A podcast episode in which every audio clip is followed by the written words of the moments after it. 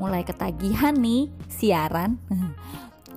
Kalau biasanya cerita tentang diriku berkaitan dengan materi Bunda Cekatan, kali ini mau cerita tentang diriku ketika jadi fasilitator. Nah, ini juga tugas sih jurnal fasilitator. Semoga nanti ke depan podcast-podcastnya nggak cuman melulu tentang tugas ya, jadi bisa lebih terarah, rapi, teratur gitu. Lebih bermanfaat juga buat yang ngedengerin. Gitu. Kali ini mau cerita ketika fasilitas memfasilitasi bonsai 5 level 8 materi tentang melatih uh, melatih kecerdasan finansial pada anak usia dini. Wah, dengernya aja dah wah, apaan tuh gitu ya. Oke. Kali ini yang bertugas di kelas adalah saya biasanya ke saya dan Teh Mekar bergantian. Nah, level 8 ini kayaknya nanti aku bakal kebagian level-level genap. 8, 10, 12 Nah yang 10 ini yang sebenarnya aku rada ragu gitu. Mendongeng karena sampai masih umur 3 tahun tidak pernah berhasil mendongeng. Selalu kalah dengan masih mendongeng duluan. Jadi baru mulai mendongeng Mama, mama, mama, mama Aku aja deh yang nerusin dongengnya. Nanti begini, begini, begini. Nah akhirnya saya nggak jadi mendongeng Padahal kalau menurut emak ada empat hal salah satunya adalah dongeng dan sampai hari ini belum berhasil mendongeng. Oke kita kembali ke laptop. Revenong anu mutong kalau kata orang Perancis. Nah di kelas ketika memfasilitas jadi ketika jam online atau jam belajar saya sebenarnya memilih untuk duduk di pinggir bareng teman-teman yang lain gitu. Kemudian nanti host akan memberikan pertanyaan yang sebenarnya sudah dikumpulkan oleh Korlan sebelum jam online gitu. Jadi hari Senin kita akan sampaikan materi nanti uh, Senin pagi maksudnya Senin pagi kita akan sampaikan materi nanti Senin malam jam 8 sesuai dengan kesepakatan kelas kita akan online kita akan belajar bareng cerita bareng diskusi bareng kayak gitu jam 8 sampai jam 10 tapi kadang juga lebih karena saking asiknya saking mengalirnya di kelas. Nah saya paling suka di kelas itu tidak bertindak sebagai guru. Karena kita kan tugasnya sebagai fasilitator ya hanya memfasilitasi gitu. Saya tidak akan berusaha untuk menjawab semua pertanyaan kecuali pertanyaan yang hanya saya dan Allah yang tahu. Nah itu baru tak jawab. Saya nanya ini Mama waktu Masdi dulu gimana? misalnya. Atau Mama waktu Bunda sayang dulu seperti apa? Nah itu biasanya saya baru menjawab. Kalau tidak biasanya tak tanyakan lagi ke teman-teman yang lain gitu. Karena jujur teman-teman di kelas itu jauh lebih berpengalaman daripada kita. Kadang mereka lebih punya ilmunya daripada kita. Jadi kita nggak boleh dong uh, menguasai panggung gitu. Nah, saya yang hobi bicara, nah, ini sekarang nulis ya. Untungnya nulis tuh nggak begitu suka, jadi tidak selalu berusaha menjawab gitu. Jadi biasanya kalau ada pertanyaan, nanti Korlan Korlan level ini tuh Mbak Ida namanya. Mbak Ida tuh wah super sabar. Beliau orang hebat apa? Ibu yang hebat banget gitu anaknya beliau sudah akil balik. Nah, pas banget kan pengalamannya pasti lebih banyak daripada aku yang anakku baru umur 3 tahun gitu. Nah beliau akan ngasih pertanyaan ini mong pertanyaannya gitu. Dia akan kulempar siapa yang bisa berbagi cerita tentang ini gitu.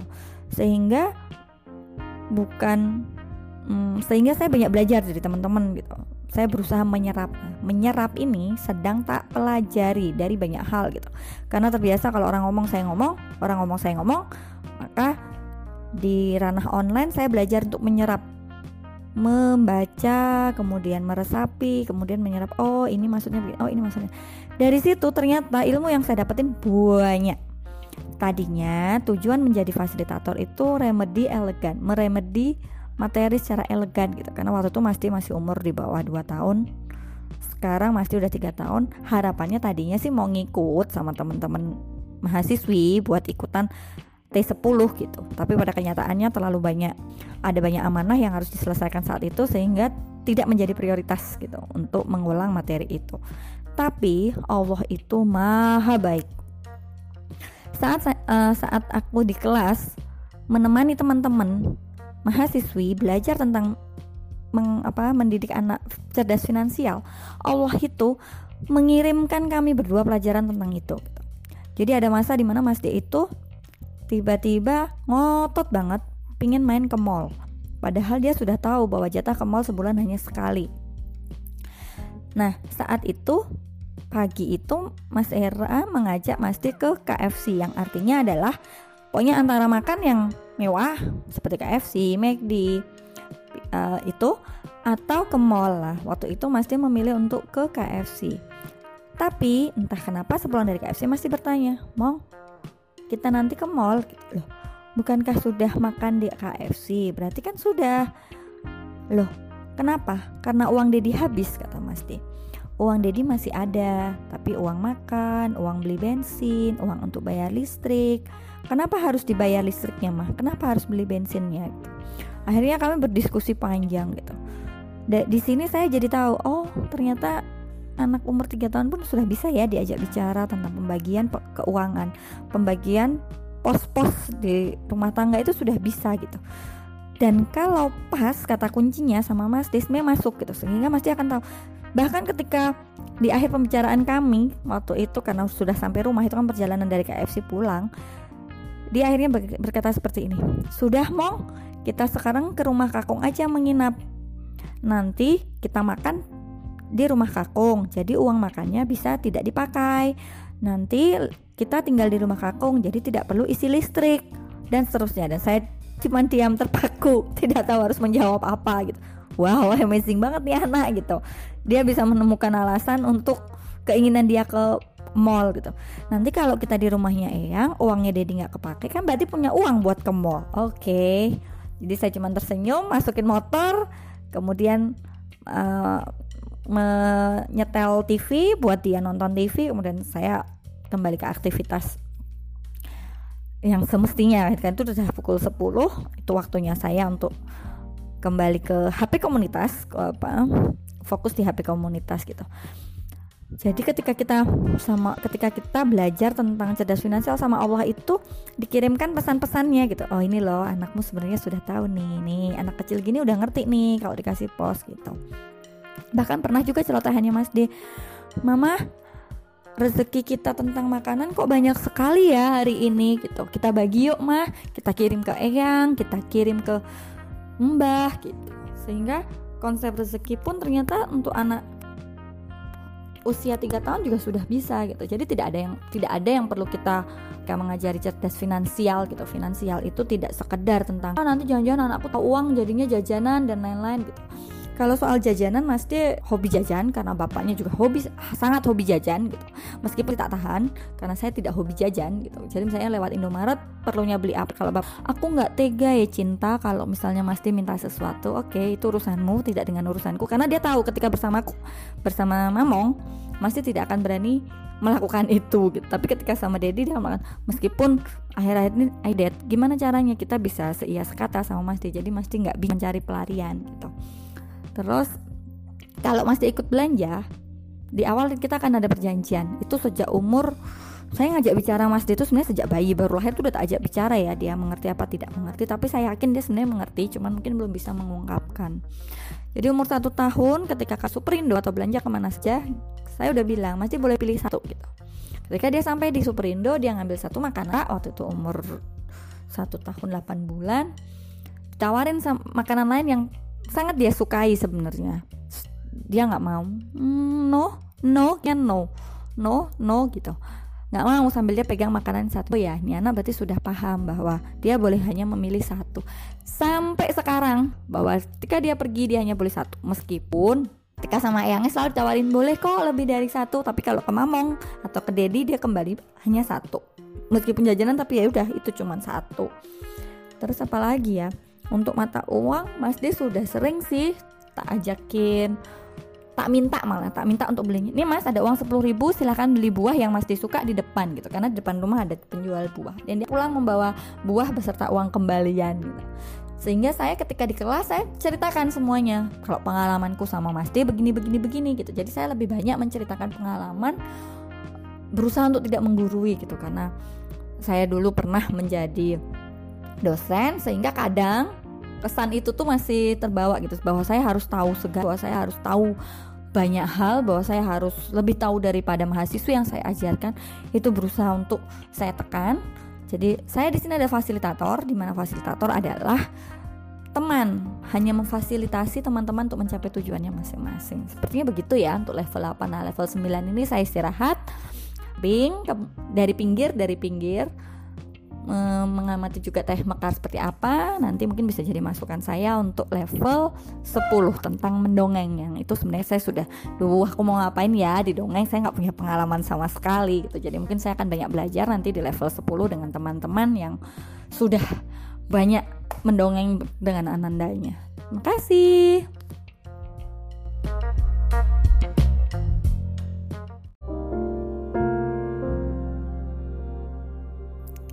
Hai Bunda Cekatan, apa kabar? Hmm, aku mau cerita makananku nih, tapi bukan tentang makanan sih. Jadi gimana ya ceritanya sejak hari Sabtu itu glukomaku kumat. Sabtu itu kan perjalanan ke Purwodadi. Ada nenek meninggal. Terus sepertinya kecapean, glukoma kumat, belum sempet deh lihat makanan dengan seksama seperti biasanya nonton satu-satu gitu. Tapi aku sudah menemukan album yang isinya adalah makananku yang itu menarik semua. Bahkan yang selama ini ku cari-cari di mana-mana akhirnya aku temukan di sini gitu. Meskipun belum bisa aku teliti satu-satu ya tapi kan dari alhamdulillah terima kasih untuk Maika buat emak Septi gitu. Akhirnya aku karena sudah dimudahkan dengan adanya album untuk setiap potlucknya sehingga kita gampang banget buat milihnya gitu. Oh ini nah karena aku temaku adalah menyiapkan menu sehat menu gizi sehat seimbang jadi potluck-potluck yang berhubungan dengan menyusun menu harian kayak punya yang Mbak Mahargiani Yantari terus kemudian food combining ini bisa juga tapi belum ke situ sih. Nah ini nih yang paling gue banget tuh Sabrina Lestari dari IP Tangerang Kota. Nah ini nanti belum lihat isinya dari judulnya ini udah gue banget. Nanti aku lihat isinya kayaknya nanti ketika mata ini sudah agak mulai bisa diajak kompromi. Uh buat bangun duduk duduk gini aja tuh rasanya cenut cenut cenut gitu. Nah nanti kalau sudah dan ini sangat menarik dari Mbak Sabrina ini aku akan japri ya buat sharing. Karena kayaknya uh, potluck ini potluck dari Mbak Sabrina ini sangat menarik buat aku gitu. Kemudian ini ada cerita tentang ada dari Mama Syakina tentang food preparation. Nah, itu juga aku lagi pengen banget. Terus tip memasak cepat meal preparation. Biasanya sih aku memasak cepatnya hanya spontan. Jadi apa yang ada di kulkas masaknya biasanya cuma bombay, bawang putih, terus kasih deh aneka minyak yang ada di atas tuh ada minyak ikan, minyak wijen, ada kecap apa kecap asin saus sauri saus tiram ada teriyaki pokoknya yang simpel-simpel lah gitu karena di rumah ini saya Mas Ira maupun Mas Di itu nggak begitu suka santan gitu jadi kita mak makanya kadang cuma direbus juga gitu nah ini di sini ada dari Mbak Fiftarina ada tip memasak cepat meal preparation wah ini seru banget ya pokoknya Pokoknya nanti kalau udah sembuh bakal aku lihat satu-satu potlucknya. Terima kasih ya buat teman-teman. Doakan glukomaku segera membaik dan tidak kumat-kumat lagi karena aduh sangat menantang gitu dengan kegiatan online yang butuh mata melihat layar dengan begitu banyak hidangan di hutan yang sangat menggugah selera makan. Tapi dengan kondisi mata yang sedang glukoma ini itu sangat menantang gitu. Mohon doanya ya teman-teman. Makasih